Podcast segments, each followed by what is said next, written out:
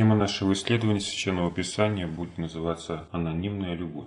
И при исследовании данной темы мы обратимся к словам, записанным в книге Откровения, второй главе, 17 тексту. Имеющий ухо да слышит, что Дух говорит церквам. Побеждающему дам вкушать сокровенную манну, и дам ему белый камень, и на камне написанное новое имя, которого никто не знает, кроме того, кто получает. Читая эти заключительные слова из обращения Христа Пергамской церкви, мы можем задать вопросы ввиду недоумения, которое может появиться от того, что мы узнаем. В частности, мы читаем о неком камне, который побеждающие получают от Христа, и об имени на этом камне, о котором не знает никто, кроме того, кто его получает. Как следует из данного текста, камень, который получают спасенные, является наградой за их верность. При этом имя, которое на этом камне написано, не знает никто, кроме получающего. Соответственно, эта награда должна находиться в неком таком сокровенном месте, о котором никто не узнает и никто не увидит. Как можно сохранить полученное в тайне, чтобы в этом никто не узнал? Значит, это никто не должен видеть. И это речь о награде. Невидимая награда. Что это за награда такая? Возникает вопрос в связи с этим. И к чему такая конфиденциальность? Почему это имя, новое имя, которое получает спасенный от Спасителя, не знает никто, кроме получающего? Вообще здесь содержится сразу два образа, говорящие о скрытой награде. Первый, как мы уже сказали, это камень, который получает побеждающий. А второй образ – сосуд с маной, который называется в данном случае сокровенный. То есть, опять же, какой? Сокровенный. Скрытой. И вот о смысле этих образов и об их значении для нашей жизни мы поговорим сегодня. При исследовании данных текстов нам сразу следует уточнить, что белый камень, который получают побеждающие, это не камень, а это маленький круглый камешек, Галька, галыш еще называют его. В переносном значении голос. Почему голос? Голос тут при чем? А дело в том, что такие камешки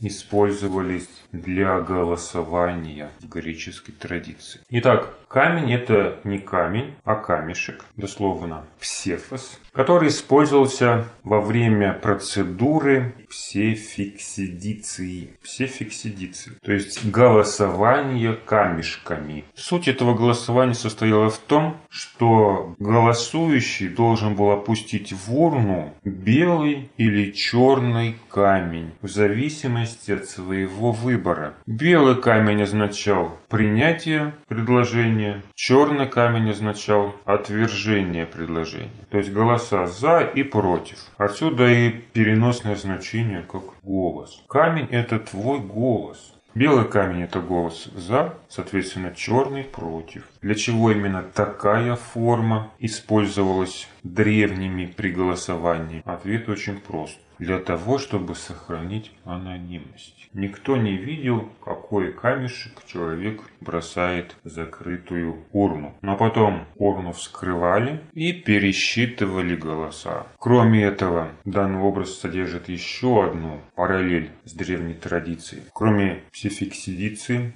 Слова книги Откровения указывают на еще один термин – остракизм. Остракизм – это еще одна форма анонимного голосования, при котором на черепке острокон писалось имя кандидата, за которого человек отдает свой голос. И остракизм использовался не столько для принятия каких-либо решений и предложений, сколько для вынесения приговора в суде. То есть таким образом выбирали кандидатуру на изгнание. И опять же делали это анонимно. И вот эти две традиции, когда записывалось имя, на кого пал выбор, и когда клался камешек белого или черного цвета, как голос человека в принятии того или иного решения нашли свое отражение вот в этих словах книги Откровения. Ну и логично задать вопрос, а почему тут голосование, да, если речь идет в данном случае о награде. Пролить свет на этот вопрос позволяет контекст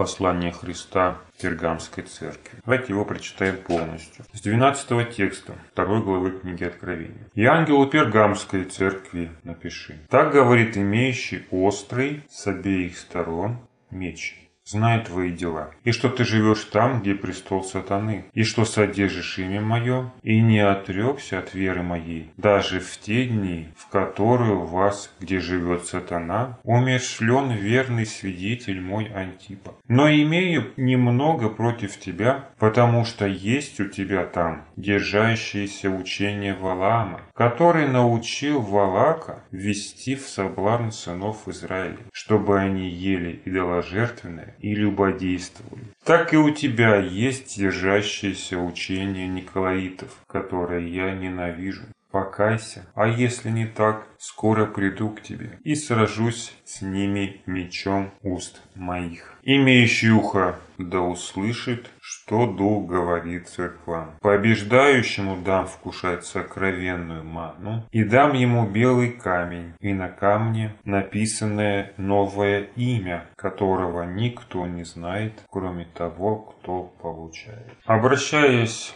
Пергамской церкви, а Пергам это дословно союз, брак, Христос предстает пред нами в виде имеющего меч, который заточен с обеих сторон. Острый с обеих сторон меч. Почему именно в таком образе Христос является ангелом Пергамской церкви? Какой намек содержится уже в этом образе.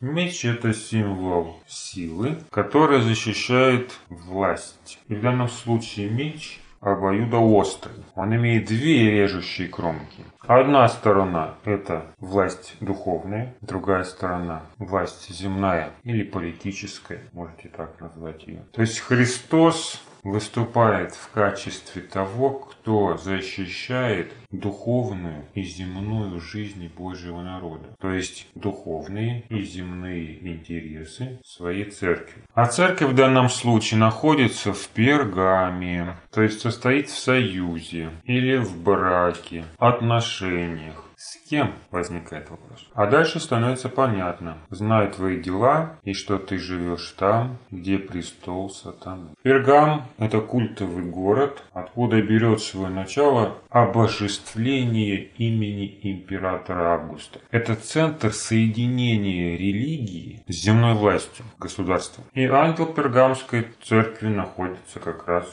у этого престола. Сатана в 12 главе книги Откровения, как мы исследовали ранее, действует через земные власти. А в данном случае власть не является гонителем христианской религии, а выступает в роли сожителя христианской церкви. И даже если обращаться к истории уже духовного Пергама, пергамского периода, то предложение земной власти для христианских епископов в III-IV веках поступило именно от римского императора, который взял под свое крыло христианскую церковь. Он собрал в Рим представителей всех христианских общин и понудил их прийти к консенсусу в вопросах христианского учения, доктрин и облег епископов правом и властью. О каком императоре мы сейчас говорим? Об императоре Константине Великом. Но не все епископы поддерживали союз церкви с государством. Как правило, этот период освещается только с одной стороны, как период теологических споров, возникающих в церкви. Потому что в это время епископы пытались между собой договориться. Действовали они это в угоду императору, который хотел единства духа и веры среди всех последователей Иисуса. Конечно, такого не могло быть, пока в самой церкви были разногласия. Он их собрал и приказал, договаривайтесь. И люди стали спорить. Сначала побеждало одно учение, потом другое. Но самое главное не то, чему все-таки пришли епископы, формулируя свои доктрины, а то зачем все это было сделано и как на это реагировал Христос. Зачем это было сделано, характеризует и само послание Пергамской церкви, называя деятельность христианских предводителей в этот период учением Николаитов. Никао, Лаус, два слова, составляющие этот термин, означающие победа или власть над народом. То есть епископы путем достижения соглашения со светской властью, получая должности и помощь, рассчитывали расширить свое влияние на людей. И в этом случае их волновала не столько чистота и даже логичность своего учения, сколько политический вес, земная власть, которую они получили из рук императора. То есть дракон, как по 13 главе книги Откровения, дает зверю престол свою великую власть. Но тогда церковь еще не имела полноты этой власти, какую будет иметь в последнее время. В то время шла борьба между четырьмя главенствующими епископами христианского мира. Римский епископ, византийский, александрийский, антиохийский боролись за первенство в конечном итоге побеждает в Европе епископ Римской церкви, известный нам как Папа Римский. Но в тот момент, когда церковь имеет такое предложение союза со стороны земной власти или, если смотреть глазами Христа, со стороны сатаны, среди епископов не существовало еще первенства. То есть не было закреплено право за каким-то епископом управлять Вселенской Церковью. Поэтому Константин созывает Вселенский собор, куда должны были прийти все. Ну, конечно, там были не все. Во всяком случае, те, кто имел влияние, хоть какое-то влияние в этом мире. И ввиду того, что первенство было не определено, вопросы, доктрины, предложения принимаемые на этих соборах, осуществлялись путем голосования. История не говорит нам о том, что голосование проходило именно в виде опускания камней в урну для голосования. Но однозначно известно, что все решения принимались большинством голосов.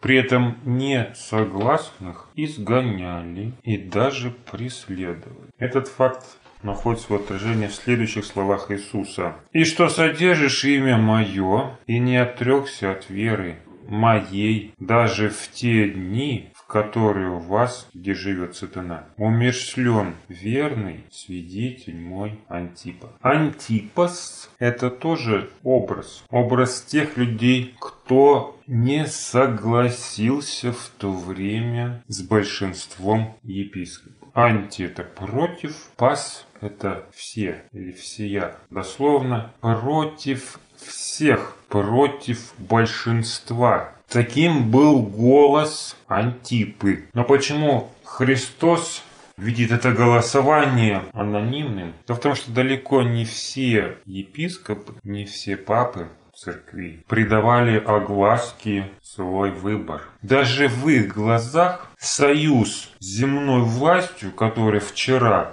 преследовала и издевалась над христианами, выглядел постыдно. При этом предложение, которое поступило от императора, было весьма заманчивым а несогласие грозило смертью. И самым удобным способом разрешения данного конфликта с совестью было именно анонимное голосование. С одной стороны, так они сохраняли свое лицо, с другой стороны, шли на компромисс с миром. А если выбор был в пользу власти, то жизнь ставила их перед другим голосованием. Написать имя того, кто будет изгнан. То есть сначала они голосовали, отдавали свой голос за власть, а потом против тех, кто не согласился с их решением. То есть одновременно имело место и псификсидиция, и астракизм. Поэтому в образе книги Откровения, в словах Иисуса Христа, эти две традиции соединены в одном образе. В образе псефоса,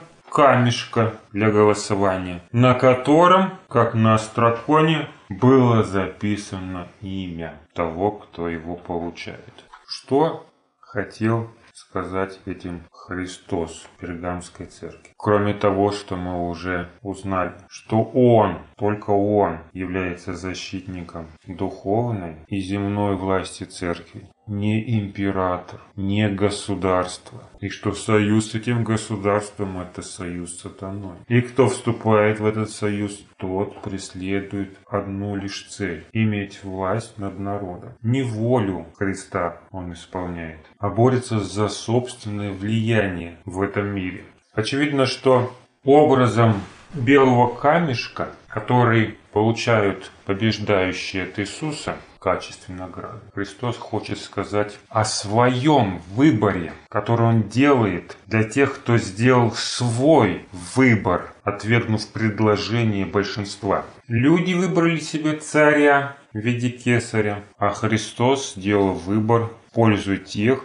кто противостоял большинству. Они положили камешек в пользу престола сатаны, а Христос дал камешек тем, кто остался верным Ему. В этом состоит награда победивших. Христос сделал выбор в их пользу. Он написал их имя на белом камне. Но остается вопрос, Почему этого имени никто не знает, кроме того, кто получает. Вопрос анонимности имеет место и в том, и в другом случае. Когда люди выбирали тайно сатану, и когда Христос выбрал верных, не отрекшихся от его имени людей. Когда люди выбирают сатану, там понятны причины этой анонимности. Они хотят избежать позора переложить ответственность за свой выбор на других, разделить его с другими. А в чем смысл анонимности у Христа? Причем анонимность это именно в том имени,